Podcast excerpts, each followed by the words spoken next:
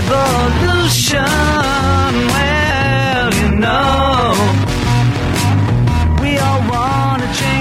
To. Food Freedom Radio. I'm Laura Hedlund, a student of permaculture, a person who knows cheap food is not cheap, and a person who will be tuning into the virtual UN Food System Summit. And that's going to be held on September 23rd. And there is a, a wonderful growing awareness of the power of indigenous foods to create global food systems transformation and to achieve sustainability um, for us today and, to, and, and tomorrow. My guest today has traveled to 80 countries and learned uh, cooking from her grandmother in Guatemala. Amalia is an award-winning author of Amalia's Guatemalan Kitchen, and she's also has a new book out, The Mesoamerican Table. Welcome to Food Freedom Radio. Thank you for having me, Laura. Thank you for being here. So tell me about your grandmother. My grandmother has been my star, my North Star, the center of my culinary universe, my mentor, my master chef, and the person that continues to illuminate me today from heaven. Mm-hmm. She's the one that I learned what I know today about healthy eating, healthy cooking, and inspiring my family, inspiring my people to eat healthier. And so you have quite the background. Now tell me about your, your first book, um, won several awards. So tell me about your first book. Yes, so my book, Amalia's Guatemalan Kitchen, uh, Gourmet Cuisine uh, with a Cultural Flair, is uh, my first book, which has uh, won uh, nine international awards, including the uh, Gourmand Award from Paris, France, for Best Foreign Cuisine Book USA. It has uh, 170 uh, recipes, uh, traditional recipes from Guatemala, all um healthy and uh, based on uh, the culture of uh, corn, beans, and squash, and a variety of vegetables that are native uh, to the region. But it also contains history, it contains uh, culture and cultural tidbits be- behind every recipe, as well as anecdotal information behind every recipe. These recipes um, are from the entire country, are representative of Guatemalan cuisine.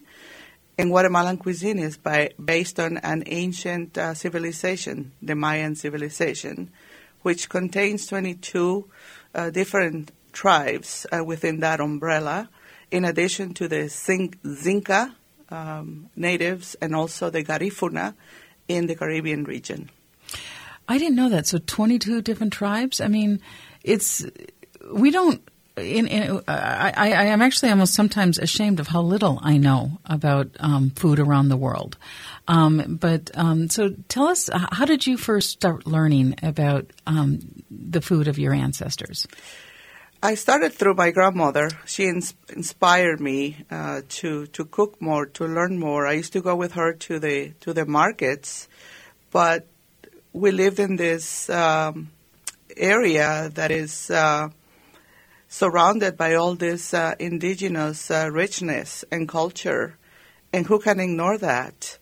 So for me, it was a, a natural environment to learn uh, more about the Mayan civilization and the connection to food and the meaning of food to them because it's revered. Growing corn is revered in, in the land um, and other foods. And this culture is uh, very dear and near, very near and dear to, to my heart because it is very extensive.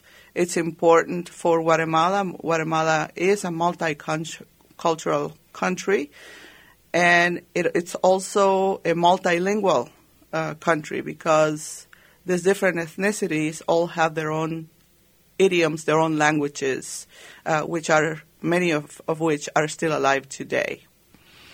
So tell me some of the typical foods you'd, your grandmother would prepare for you. My grandmother lived in an area that is closest to the border uh, with El Salvador on the uh, south uh, part of uh, Guatemala. And in that area, there was the uh, not only the Xinca but also the Chorti um, Mayan tribe, and the food is based on what grows there locally because as in every country, there is there are foods available by, by region that are native by region. And so my grandmother prepared uh, many of the dishes that are traditional to the to the region based on the what grows in what grows grows in the land regionally. Mm. For example, there was a chicken dish uh, with uh, cream, and it had lorocos, uh, which is a, a a flower bud that is uh, native to Guatemala and uh, the surrounding region of uh, El Salvador and, and so on. But there were also different kinds of tamales, you know, as, as the culture of corn and beans. Uh, there were some tamales that were beans and corn. Um, there were also uh, what we called empanadas, uh, what is uh, pupusas to Salvadorians, stuffed um, patties of uh, corn dough with uh, a variety of fillings, from cheese to uh, squash flowers to to beans to roasted pork and, and so on. And then there were other um, dishes that she also made. Um, that were uh, traditional in, in, in nature that had to do with turkey. And also, she made drinks at, at home, atoles, for example, for us, because she always wanted uh, me and my siblings to eat healthy foods. She didn't want us to eat meat because she said that we could get sick. Mm-hmm. And so, um, so, so uh, um, th- these two books are both very, very beautiful books. Now, let's start. Thank you. So, the first, what is Mesoamerican? What, what does Meso mean? Mesoamerica is uh, a term coined uh, by a uh, Mexican uh, German anthropologist, um, Paul Kirchhoff, to um, include the area that goes from south central Mexico all the way a specific area uh, of Costa Rica. And Mesoamerica also means Middle America. And Mesoamerica is important because um, it is a center of agriculture. It is also a center of a very ancient uh, civilizations. Um, the mother civilization is the Olmec, and then there were the Aztecs and, and the Mayas but little is known about the Central America region, which is part of Mesoamerica, that also had uh, ancient civilizations. And that is one of the reasons why, why I am writing this book and why I want to bring it uh, to life. And also because the cuisines of this area are little known outside other countries of origin, and they are interconnected. Okay, so um, this area, the foods of this area are not well known. Correct. They are well, not well known outside of their uh, countries of origin. Mm-hmm. We have commonalities in uh, staple ingredients corn, beans, and squash, tomatoes, tomatillos, chili peppers. All these ingredients are native uh, to the region of Mesoamerica. Mesoamerica has about 104 uh, native um, edible plants, and about half of those are at the heart of Mesoamerica, which is Guatemala. This is the center of origin of corn, beans, and squash, and from there, corn spread to the rest of the world. Yeah, so corn. This is the birthplace of corn, and it spread through, through the world. And what what is the meaning of corn? Corn is uh, our staple uh, grain. We are the culture of corn. We eat corn every day in so many different ways. We make tortillas. That is the equivalent of our bread, daily bread. We also make tamales. That is a whole meal that depending on how large they are and the, con- the ingredients they contain, uh, it can constitute a meal. And in terms of the sauces that are part of tamales and the uh, proteins uh, that, that they may contain, uh, this can be uh, a well balanced meal. So, if someone wanted to sort of mimic that or bring that to contemporary living, um, what kind of ingredients would they buy? Would they go buy cornmeal? Would they buy corn on the cobs and cut the corn off? I mean, can we make? How can we be preparing things with? Good question. Corn. There are different uh, types and varieties of corn, and they're used for different purposes. So there is a specific uh, type of corn that is used for tortillas and tamales, for example. And then there is a uh, different kind of corn that is used for drinks and atoles and different kinds of other other different kinds of uh, foods. In the United States, uh, for convenience, uh, people resort to maseca, which is a corn flour uh, that comes from uh, masa. It starts at, in the original way, which is the mature maize, which is corn that is cooked in uh, in lime um, or cal, and then the um, the whole is uh, removed and then there is it's ground and that is masa at its most natural state. I have this recipe in my book if people want to prepare masa from scratch. But for convenience, again, people often use um, masa harina, which is the corn flour. And where is that corn flour available? Can you buy It's that? uh, available in uh, any mainstream uh, grocery store in the United States. Okay. And so, uh, share that recipe for how people. Um, uh, so, if people wanted to prepare uh, masa from scratch, how would they do that? They buy the appropriate corn, which is maize, which is my, ma- mature maize, dried corn, and then they buy the cal, uh, which is a a, uh, a natural um, agent uh, that comes from the ground, and then that combined with water, you boil it. Um, depending on the quantity of determined uh, period time, it could be half hour, it could be an hour, and basically you you want to loosen uh, the skin, uh, the outer layer of the corn, and to, to remove it so that you are able to grind the uh, the, the corn, um, what what is left after removing uh, the the skin. You use a very good mill. If you have one at home, most people perhaps may not have one at home, but if they have it, this is the way they, they can make masa. And there is a big difference, um, I would say night and day difference between a fresh uh, made corn tortilla and a um, processed corn tortilla Sure. like anything else. Like anything else. when else. you make a fresh meal at home, uh, it's going to be very different from a highly processed uh, meal that you buy elsewhere. And um, so we're going to need to take a break, and uh, we're going to come back. We're going to talk more about Guatemalan and Mesoamerica cooking. You're listening to Food Freedom Radio on AM 950, the progressive voice of Minnesota.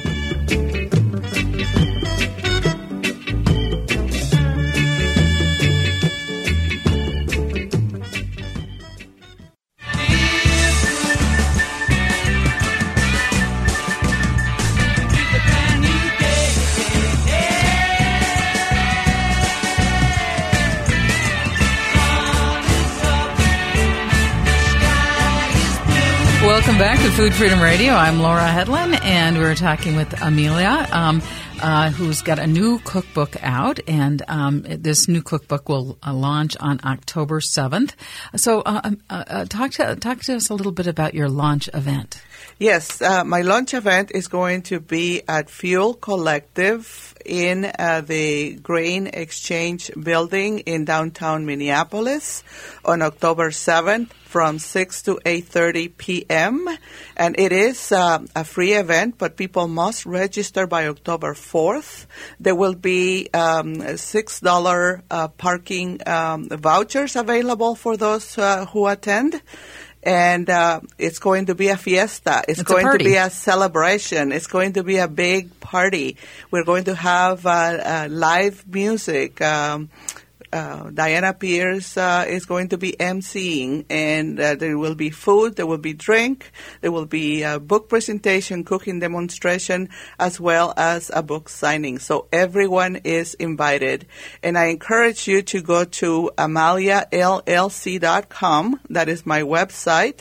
Uh, go to the events page and uh, the event is listed there. So please register. And that is spelled A M A L I A. Correct. And um, and then you can find out more about that because that sounds really exciting. And I was just, would your grandmother be happy to be to see that event? I think she's here in spirit, and Uh-huh. she would be delighted to be there. But I always feel that she is very close to me. And so you, in the last time you're saying one of the reasons that you wrote this book is because the cuisine of Mesoamerica is not really well understood in the world. And so, what what do you think people would would benefit? How would people benefit? What, what could people benefit by knowing something about this cuisine? The cuisine is very deep, it's very extensive, and it's very varied. It's very colorful. It's full of vegetables, a variety of vegetables that are native to the uh, region that people may not be aware of. But it's also full of legumes and uh, and grains and herbs and spices and natural. It's natural food. It's delicious. Uh, it can be spicy or uh, in regions, uh, or it can be very mild in other regions. And the cuisine is very adaptable to many eating styles. Uh, many of the dishes are naturally vegan. Others are vegetarian, uh, while others uh, can be adapted to uh, vegetarian or vegan by making a few substitutions And, and a lot of are gluten free as well. and a lot of it is naturally gluten free because uh, we are the culture of corn. So there's a lot of corn in our in our food, but because there are a lot of fruits and vegetables, so gluten came later. That was uh, that was an import. Yeah, and th- yeah, and then uh, uh, also um, in terms of sustainability, I mean, um, legumes um, actually um, are great for the soil. Legumes, if you plant legumes, that can actually um, um, uh, they provide sort of a natural. Um, they naturally uh, make healthy soil. Absolutely, and that is the uh, we- the concept of the milpa is is uh, tied to that. Uh, corn, beans, and squash grow together. Uh, for that reason, uh, because it uh, is a complementary uh, tri- trio of, of plants uh, that uh, wisely not only they they provide a balanced meal, provide balanced nutrition, but in the field they also support each other in in terms of of, of growth, providing different uh, um, capabilities uh, for for uh, healthy soil and healthy growth of the plants. and healthy of our gut. So I mean, our gut is connected to the soil. I mean, there there's a lot of interesting new information coming down about uh, how healthy soil. I mean, uh, it, it is it is so important to know where our food comes from in the soil. It's not just a simple transactional thing of calories. It's so much more complex than that. And some of these ancient traditions sort of intuitively understood that complexity. Yes, and the um, health of our uh, gut, our stomachs, is also uh, deeply connected to eating a large amount of uh, vegetables, uh, many of which act as, uh, if you will, little brushes uh, within our stomachs, are, are completely very good for our digestion, and so they contain natural fiber and and this is uh, beneficial not only from that standpoint, but also it's it's filling. So when you eat these vegetables, um, you feel full, you feel satisfied, and um, it, the food is lower in calories uh, as a result. Right. I was also hearing someone speak that um, even before COVID, um, our lifespans were going down in the United States. And some people um, claim that that is probably a result of an unhealthy American diet. Some call it the standard American diet or SAD um, because we're eating so much sugar. Now, is there that much processed sugar in, in, in Mesoamerican um, foods? In the last uh, 60, 70 years, uh, there's been a, a study uh, that uh, this uh, healthy eating uh, diets and sustainability and regenerative farming has been in, in decline, in part due to the pervasive um, amount of processed, highly processed foods and convenient and also very inexpensive foods. And not because there is a lack of education out there, because there is a great deal of information out there about what constitutes a healthy meal and what, what doesn't. But these unhealthy foods are also higher in calories because um, many of them contain uh, large amounts of fat, and anything that has um, fat is three has three times uh, the calories of a, a, uh, a, non-fatty food, but also they contain large amount large amounts of sugar, which are uh, also not beneficial for for our waist because they turn into fat. Right, and so we're talking about healthy and sustainable food, um, Mesoamerican food, uh, with Amelia's, um, and she has a new book out, Meso Mesoamerican Table. You're listening to Food Freedom Radio on AM 950.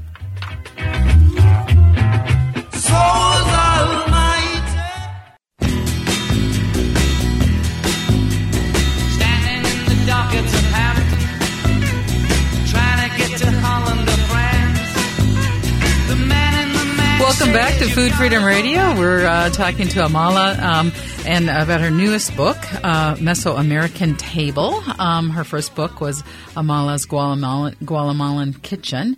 And um, you're going to have a big event on October 7th, which is free. Uh, tell us a little bit more about that event. Yes, this is uh, going to be my book uh, launch event um, on October 7th from 6 uh, to 8.30 p.m at Fuel Collective, uh, which is in the Grain Exchange building in downtown Minneapolis.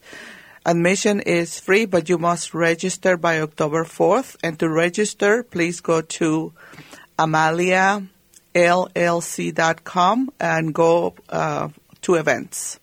Awesome. Let's talk about some of the ingredients. So, how are legumes um, used? Well, uh, legumes uh, are a staple uh, in our in our diet. Uh, beans are a legume, and they are um, high in iron and um, and high in in protein. Um, and when you combine them with corn and um, rice, uh, they constitute a complete uh, protein. So legumes are important, just as corn is, because um, oftentimes when you go to the countryside, uh, you will see that a basic uh, indigenous meal almost always constitutes uh, black beans, and this is in Guatemala, um, and also some form of corn, whether is a small tamal, which uh, functions uh, in place of bread, or it's a freshly made corn tortilla. And uh, oftentimes, um, it's white beans uh, or any beans that are uh, native uh, to the region. Because there is a, large variety of of beans um, within uh, the Mesoamerica region, different sizes, uh, different colors, um, different uh, creaminess level. They are all delicious and there there's a myriad of preparations uh, for beans, and they take on any flavor. You can combine them with with leaves. Um, you can combine them with, uh, and, and, I mean leafy greens. You can combine them with uh, herbs and uh, proteins and vegetables, and you name it. And so, uh, and one of the um, most affordable ways to eat healthy is to learn how to cook with beans. Now, how do you first prepare your beans? And there is a basic recipe in my book uh, for many uh, beans recipes. But uh, beans can be very easy to make and also very inexpensive uh, because uh, they grow at least three to four times, or, or depending on the type of beans, uh, even uh, even five times uh, their volume. Uh, so th- they are an inexpensive, affordable, highly nutritious meal, and they can be cooked in a variety of ways. Uh, some people like to soak them overnight. Um, growing up in Guatemala and um, having been throughout the Mesoamerica region, uh, that is not a common practice. Oh, it's not. Uh, basically, you know, people uh, will cook uh, beans uh, in a pot uh, with five times the amount of water Uh, they throw in an onion, whole onion, and a whole head of garlic. And this is in, in, in Guatemala. I remember my mother used to do that. Uh, you know, that's what you do all the time. And then uh, you put it on the stovetop at uh, low flame, and you let let them be for good, uh, you know, three to to four hours. Um, depending on the amount of beans, and and that's uh, a basic uh, preparation of beans. And then from then on, she uh, made different uh, dishes from that basic preparation. Sometimes uh, she sauteed the beans uh, with uh, sofrito, which is onion and garlic, and, and, sometimes she added bell peppers, and sometimes she added roasted pumpkin seeds ground up and sometimes she added small pieces of, uh, you know, pork or sausage and so on. But they're also ground up into a paste and made into refried beans uh, in in parts of Mesoamerica. And they're also made into soups. Uh, they're made into stews. So beans are really, really important, just as corn and uh, squash. Mm-hmm. Yeah, when I make them, I often do the same thing as your grandmother did. You, you make, you might make it, you, use it first for some um, nachos, even, and then the next day you make a soup out of it, and then the next day you maybe even make a casserole. So you, so you can save time and energy by reusing that. So how often um, would your mom make or your grandmother make beans um, every day or every week? Because uh, beans are such a staple food oftentimes uh, when they made beans, uh, they made uh, a pound or two of beans. That would last for the entire week. Hmm. And um, beans are very versatile. You can freeze them. I do that in my home all the time because I crave beans. But we're talking about legumes. We go beyond beans. Mm-hmm. Uh, we also eat peas, and uh, and as a result of uh, colonization, we also have imported uh, legumes. Uh, so, you know, there are other kinds of uh, legumes that are consumed in Guatemala and the Mesoamerica region, but this is a result of the um, cultural exchange the culture. There's so lentils, and and you have some great recipes in here for lentils and that came to Mesoamerica and to the rest of Latin America through uh, through Spain.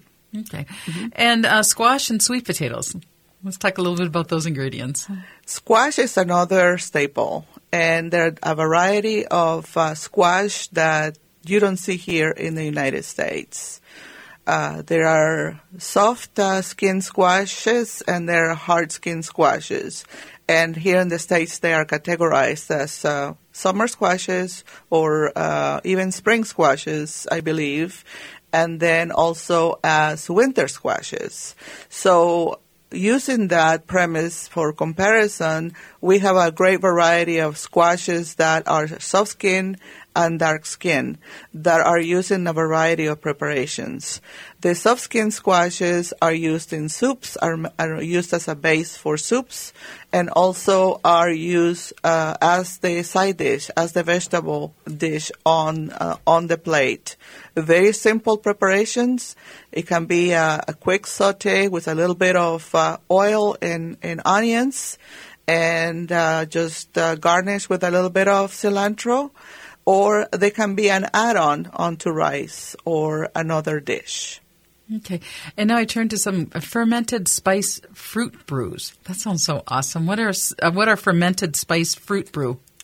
Uh, yes, so I believe you're looking at a drink called suchiles, uh, which is a uh, preparation in Guatemala that contains um, a variety of, uh, of fruits, uh, including uh, tamarind and uh, including jocote, which is a native uh, fruit, but it also has uh, panela, which is uh, a raw sugar uh, lo- loaf uh, that is aged in a um, a clay pot uh, with plenty of water for three to four days until it ferments. So it's a fermented fruit brew that is absolutely delicious. It's a traditional drink in Guatemala and it's uh, usually uh, very popular around the Holy Week season. But there are families um, and stores um, and restaurants who make it uh, year long, but you have to really search for it if it's not in season. um, so, one of the other reasons you um, wrote these books is to just really unearth this um, tremendous historical wealth.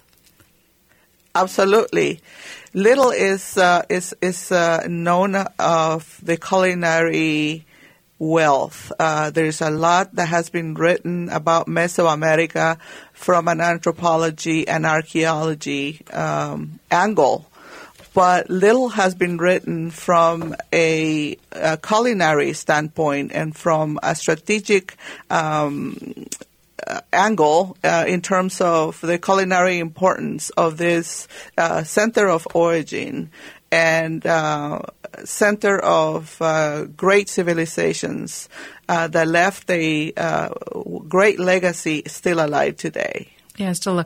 Um, so, um, talk a little bit about soups. Are soups important? Soups are absolutely important. Soups and stews, uh, because they can constitute a whole meal. So the soup that you're looking at right now is a sancocho panameño. It is a Panamanian uh, chicken soup in this case, and it contains um, a wide variety of tubers, uh, which are uh, cousins of uh, the potato. And the tubers are native to uh, the Mesoamerica region. Uh, there is uh, pot- potatoes, but there's also yuca, and there's yame, which is a yam, and there are other um, tubers. Uh, which is one of the problems right now with the American, the SAD, the standard American diet, is we almost eat just one of each kind. I mean, you know, people. Yes. Instead of a wide, diverse types of food, which is common in Mesoamerican culture. There is a picture in my book, uh, and it, it, occupies both uh, uh, pages because it's a picture of a, a large market uh, just to illustrate the richness of uh, fruits and vegetables and the richness on the indigenous markets in, in Guatemala in the Chichicastenango area. And here you will see a, great variety of uh, of different tubers, a great variety of different uh, kinds of tomatoes, uh, uh squashes, and so on. Uh, but it's uh, it's a feast for for the eyes, a feast for chefs like me, mm-hmm. who. Um, overjoyed by looking at the beautiful vine ripened or tree ripened vegetables and fruits, which taste much better than um, vegetables that have been forced uh, to to grow. I love the way you said that. Uh, the vegetables are forced to grow. You know, um, tell us a little bit more about your background, your your entire bio, because it's really quite impressive. You won so many awards. I mean, it's it's amazing how many awards you've won and travel over 80 countries. But tell me a little bit about your background. I was born and raised in, in Guatemala City, and I had a first career here in the States uh, before I became a full time entrepreneur. I was in international bank in international banking and this is where I formed a very strong business core. Uh, after uh, almost 20 years, I left uh, international banking behind to uh, raise my son uh, and also went back to school. I went to Le Cordon Bleu to take my uh, cooking passion to a professional level. And in the process of raising my son and working full time, um, I, I, I went to um, also to graduate school, and I started my business eventually uh, as a result of uh, teaching classes. I started meeting people, and uh, I eventually wrote my first book, and then uh, now I have a a second book uh, that I am about to, to launch. And, and we're uh, going to be talking more about that when we return. You're going to have your launch event on October 7th. We're talking with Amalia um, uh, with uh, her newest book, uh, Mesoamerican Table. Hey, Jude, don't make it bad. Take a sad song Welcome back to Food Freedom Radio, where we plant to nurse the seeds of change. And we're talking with Amalia, um, who has a new book out, uh, Mesoamerican Table. Also, she will have a book launching event on October 7th, and you can get more information about that by going to your website, and that is spelled A M A L I A. LLC.com. LLC. And go to the events page. Great. Now, also, you've done a lot of philanthropy work. Um, so tell us a little bit about that community service piece. Philanthropy and community work has been a natural uh, thing for me here in Minnesota, as this is a very highly philanthropic uh, state. And it's uh, sort of like we found each other. as a result of what I do, food fits everywhere. So I fit uh, in corporate settings as well as I fit in nonprofit settings. So I started uh, supporting um, many causes. Uh, uh since I uh, came to Minnesota, I've been in Minnesota for 20 years, and I have worked in this um, space for, for, for that many years and supporting uh, these organizations pretty much since I started my my second career as a chef entrepreneur.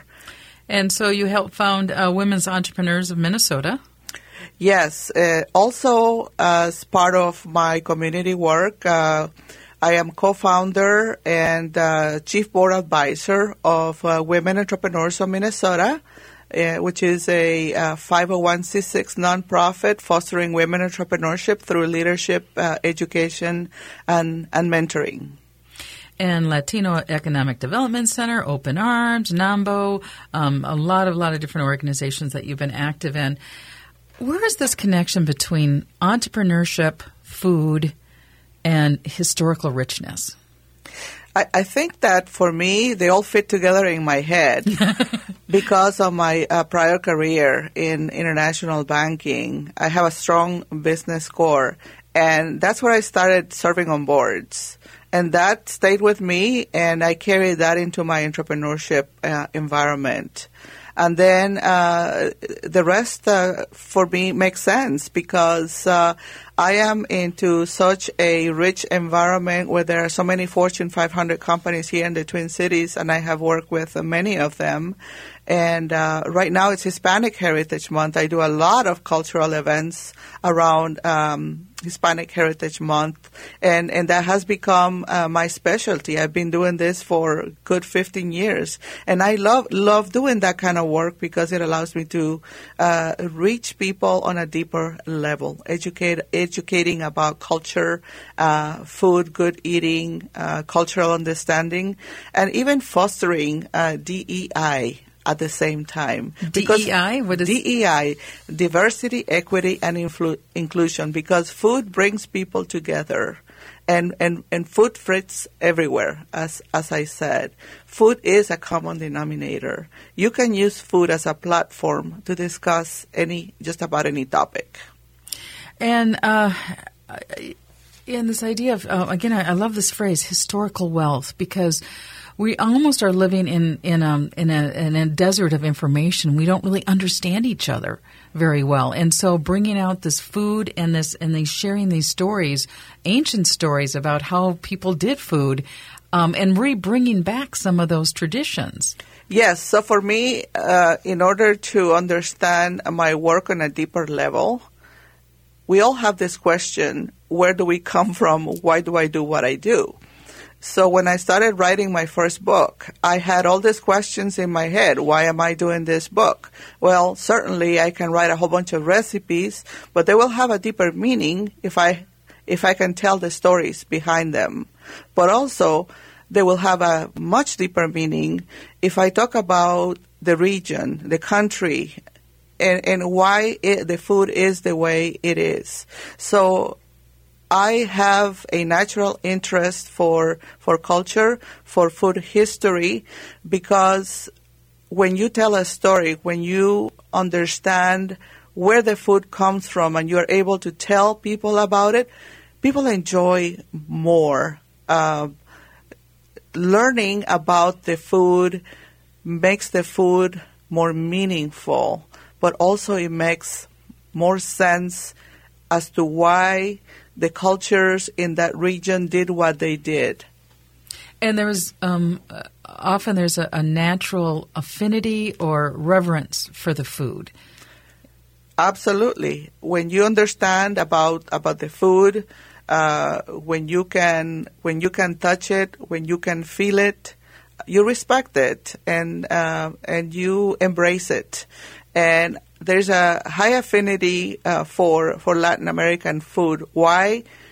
Because it's it's old, uh, it's ancient, it's nutritious, it's delicious, it's colorful. In some instances, it's spicy, but it's also very interesting in terms of culture and history. So we're down to our last few minutes. Do you want to give a quick uh, favorite easy recipe? Do you have an easy recipe that you'd like to share? Well, um, I like uh, to eat a lot of vegetables and, and make quick foods. Um, I love beets. So one of my favorite foods is uh, beets uh, that I boil in water for anywhere between 30 to 40 minutes, depending on the size of the beets. Like you're cooking potatoes, you test, you want to make sure that they're cooked al dente. You peel them uh, with your hands. I wear gloves, and the skin the skin slides off. Of course, you take them to the sink and you let them cool down, um, and then you peel them, and then you slice them or you dice them, and then uh, you squeeze plenty of lime juice and use uh, either kosh, kosher salt or sea salt, and you let them uh, marinate. You can also add fresh onions to them, and it's heaven on earth.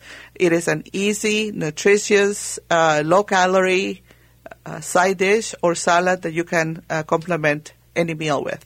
Oh, that sounds great. So It is delicious. sounds- It's one of my favorites. And you you you you, uh, you peel them after you boil them, not before. Correct. Okay. Correct. And you can boil them, but you you can also uh, cook them in uh, the oven. You can wrap them in foil and roast them. You know, dry. You don't have to add anything to them. Um, and uh, but the traditional method is to uh, boil them in water like you would cook potatoes, and then you peel them, and then you peel them, and then you slice them, and then you add what I call the magic ingredients: salt and lime, which is very traditional in Guatemalan cuisine. Awesome. So uh, tell us again about your um, event on October seventh. Yes, everyone is invited to my uh, book launch event, Amalia's uh, Mesoamerican uh, Table uh, book. Uh, and, and you can find it through my website at amaliallc.com. It's on October 7th from 6 to 8.30 p.m. It's a big party. It's a big fiesta.